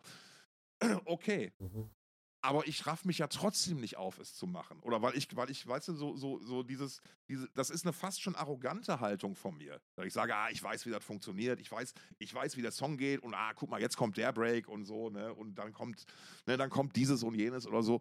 Und aus, und aus dieser arroganten Haltung von mir raus, dass ich, ah, ich weiß ja, wie es funktioniert, ne? ähm, nehme ich mir halt raus zu sagen, so, ja, das ist nichts für mich, ne? Aber andererseits, ich habe mich ja noch nie hingesetzt und gesagt, so, ich weiß ja, wie es funktioniert. Ich mache jetzt mal so einen Track. Weißt du, so, da, da, fehlte mir auch die Motivation zu mhm. irgendwie. Man muss da, glaube ich, ähm, ich glaube, das ist wirklich eine Sache, die mit dem Alter irgendwie zu tun hat. Man muss da ganz bewusst gegen ankämpfen, glaube ich, gegen diese Eindimensionalität und gegen diese Verweigerungshaltung. Das war ja, als ich noch fürs, fürs, fürs Wacken gearbeitet habe, Marketing, war mein Ansatz ja immer, hey, ich, ich soll hier ein Festival machen für, für, für, für Leute, mit, die quer durch alle Altersschichten gehen. Ne? Da kann ich doch nicht nur meinen eigenen Geschmack durchsetzen, ne, sondern ich muss doch auch gucken, dass ich was biete, was jüngeren Menschen, was eine Band oder Bands bieten, die auch jüngere Menschen attraktiv finden. Und auch wenn ich die nicht verstehe. Ne, so ein Beispiel, ganz populäre Architects. Verstehe ich nicht, gibt mir nichts. Ich kann aber komplett nachvollziehen, warum das so ganz vielen Leuten was gibt warum, warum die gerade so eine erfolgreiche Band sind oder so. Ne? Das, das, ähm, und da muss man sich, glaube ich, immer wieder so, so hinterfragen und sagen, hey, du darfst nicht von deinem eigenen Geschmack, also eigener Geschmack ist gut und richtig und wichtig. Aber sobald du irgendwie beruflich mit dem Thema zu tun hast und sei es auch nur ganz minimal, du darfst nicht von deinem eigenen Geschmack und deiner eigenen Meinung ausgehen. Ne? ist natürlich als Künstler wieder was ganz anderes. Ne? Als, als Business-Fuzzi solltest du das nicht machen. Aber wir alle wissen, das Schlimmste am Business sind die Business-Fuzis. das, ist ja, das ist ja einfach so. Ne? Und ähm, wir, wir haben es ja vorhin im, im, Vorgespräch schon mal ganz kurz, kurz angesprochen. Ähm, Teil mal, oder, oder warum ich ja auch aus dem Business ausgestiegen bin, war natürlich klar wirtschaftliche Gründe, aber halt auch, dass mir so viele Leute in dieser Szene vor und hinter den Kulissen einfach unheimlich mit ihrer Attitüde und ihrer Art und Weise auf den Sack gegangen sind.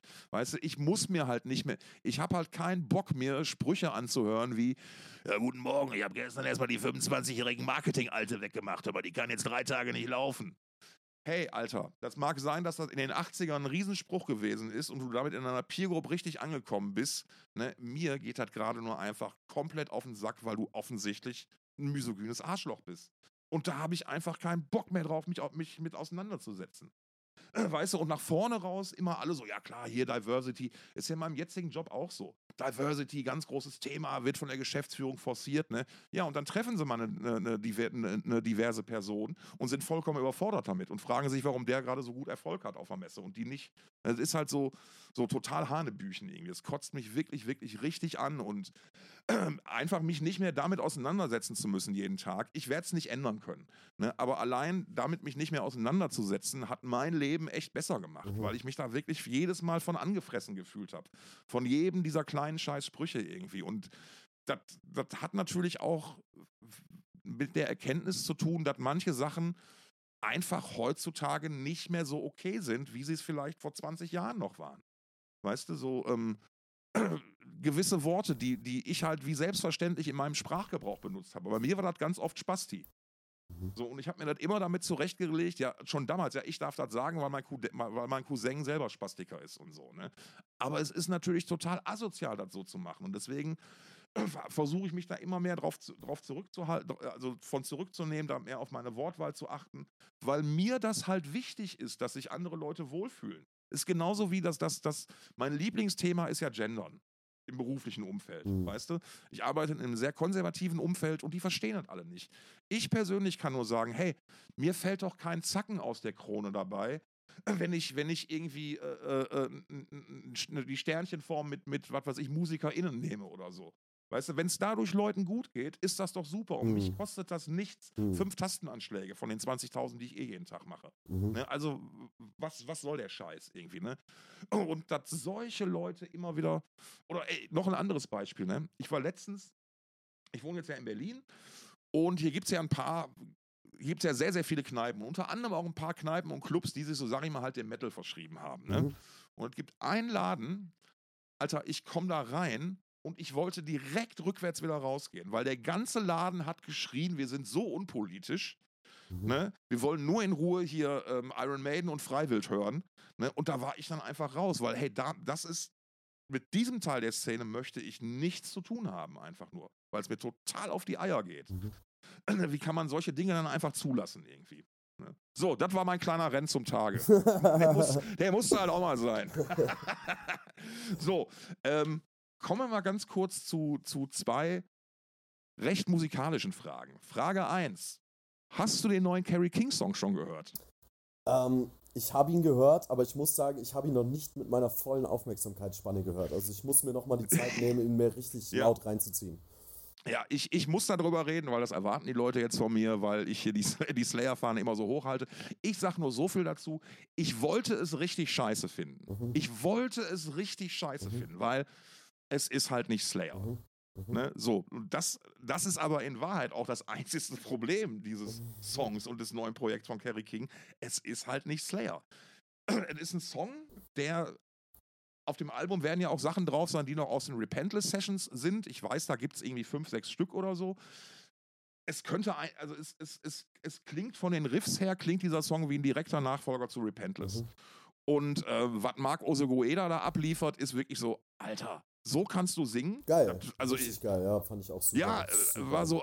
Ich mochte den ja ohnehin schon immer. Ne? So Death Angel war, war, ja auch schon immer einer meiner, meiner, meiner Lieblingsbands. Und äh, nee, da hat er jetzt nochmal noch mal, noch mal richtig einen rausgetan irgendwie. Ja. Also äh, äh, liebe Leute da draußen, schreibt mal äh, uns, was ihr von dem Song hält. Das ist jetzt wieder dieser Social Media Aspekt. So schreibt in die Kommentare, Glocke drücken und so, bla bla bla bla bla. Ähm, du weißt, ich fand einfach, ich fand's einfach schön, ich fand's geil, einfach zu sehen, Carrie King macht weiterhin Mucke.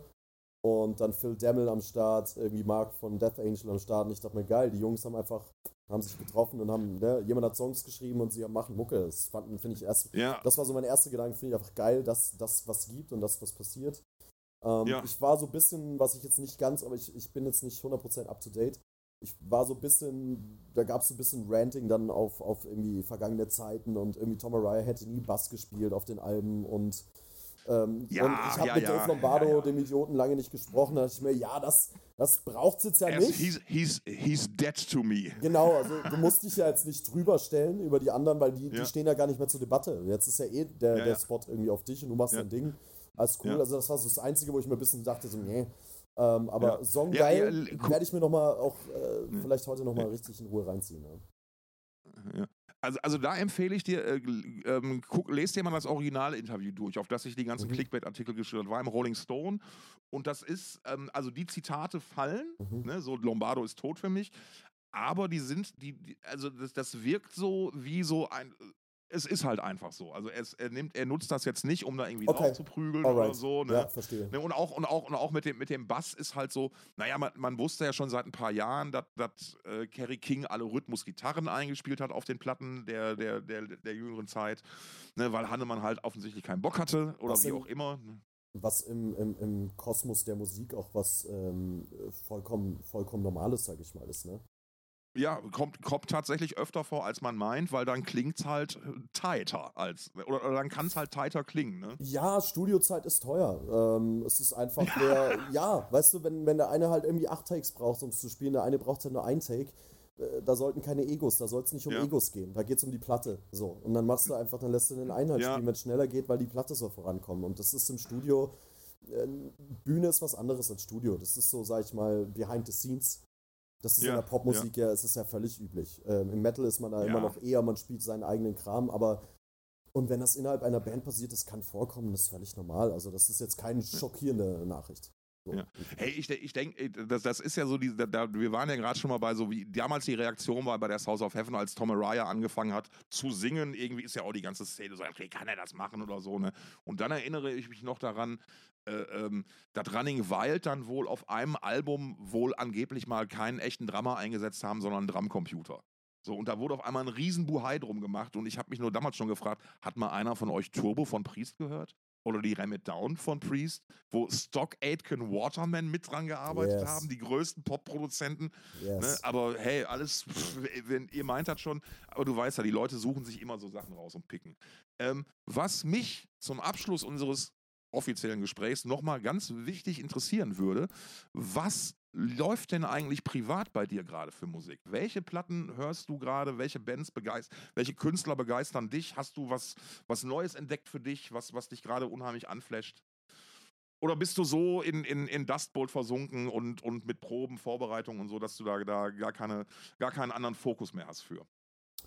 Ähm, nee, das ist immer tatsächlich eine, eine Mischung aus ganz, ganz vielen Sachen. Stimmungsabhängig.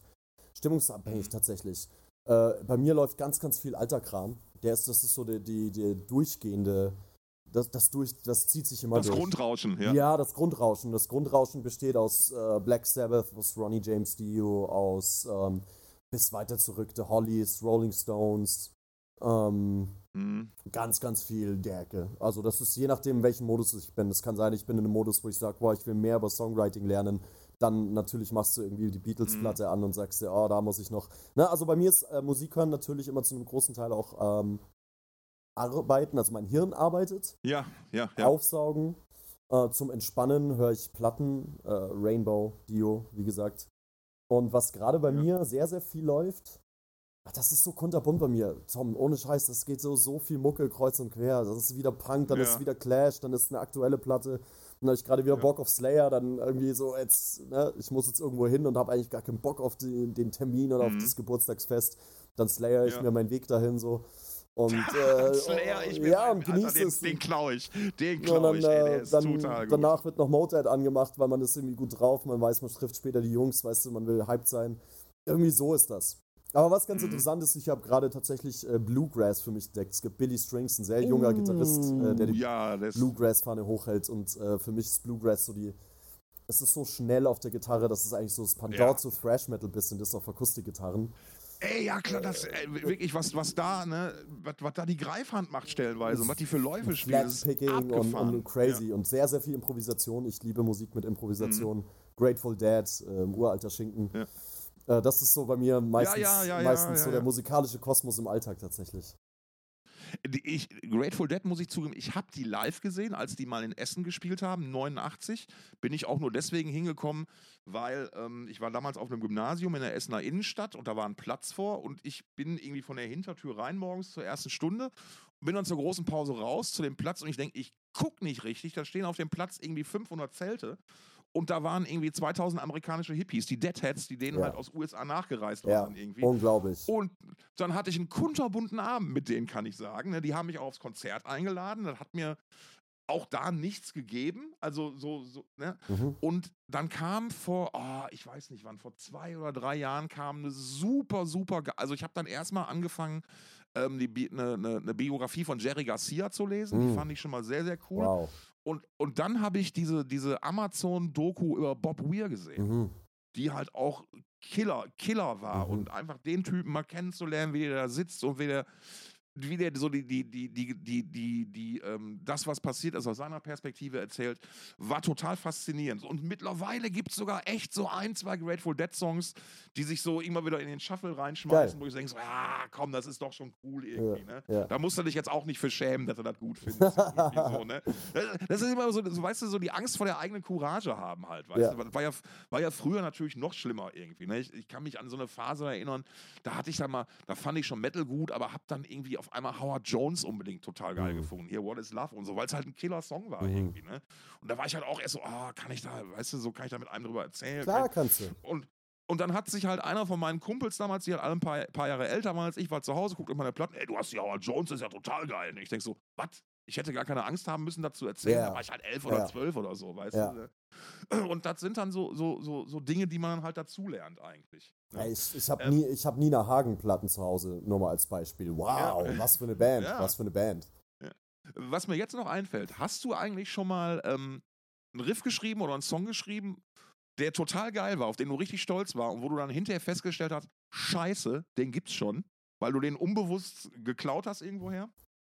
Ja, Also, dass du den dann wirklich zurückgezogen hast, wieder, weil, nee, das kann ich nicht machen, das ist zu ja, ähnlich. oder es kann so ein bisschen passieren, aber eigentlich passiert das nicht mehr, ja. Aber das kann, glaube ich, Mhm. immer passieren, weil das Ding ist, wenn du. Äh, bei mir funktioniert viel über das Hören. Und ich glaube, wenn ich Mhm. unbewusst Musik höre und vielleicht irgendwo was aufschnappe, kann ich, es kann sein, dass ich das abgespeichert habe im Hirn, ohne bewusst zu checken, dass das irgendwo schon mal woanders gehört wurde. Das kann passieren. Ist mir, Mhm. glaube ich, so gesehen irgendwie ein, zweimal passiert und dann habe ich, äh, es war nicht ganz identisch und dann hinterher versucht, das noch abzuändern.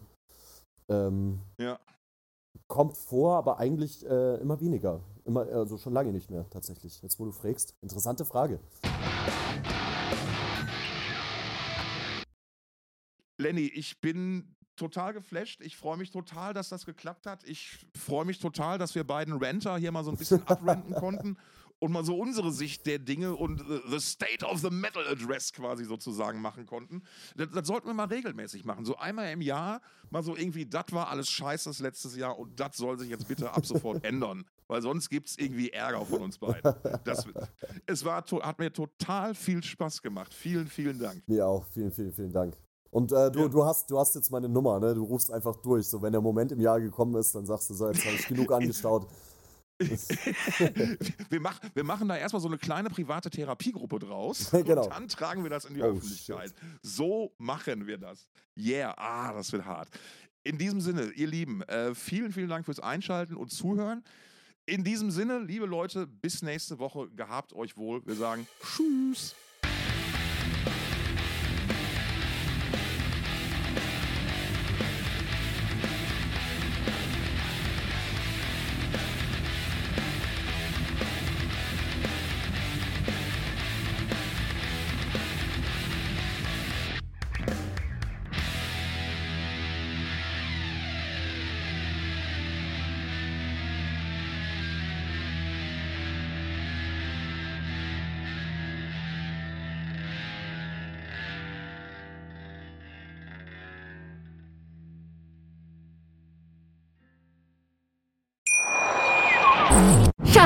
Ich bin neu verliebt. Was? Da drüben. Das ist er. Aber das ist ein Auto. Ja, eben. Mit ihm habe ich alles richtig gemacht. Wunschauto einfach kaufen, verkaufen oder leasen. Bei Autoscout24. Alles richtig gemacht.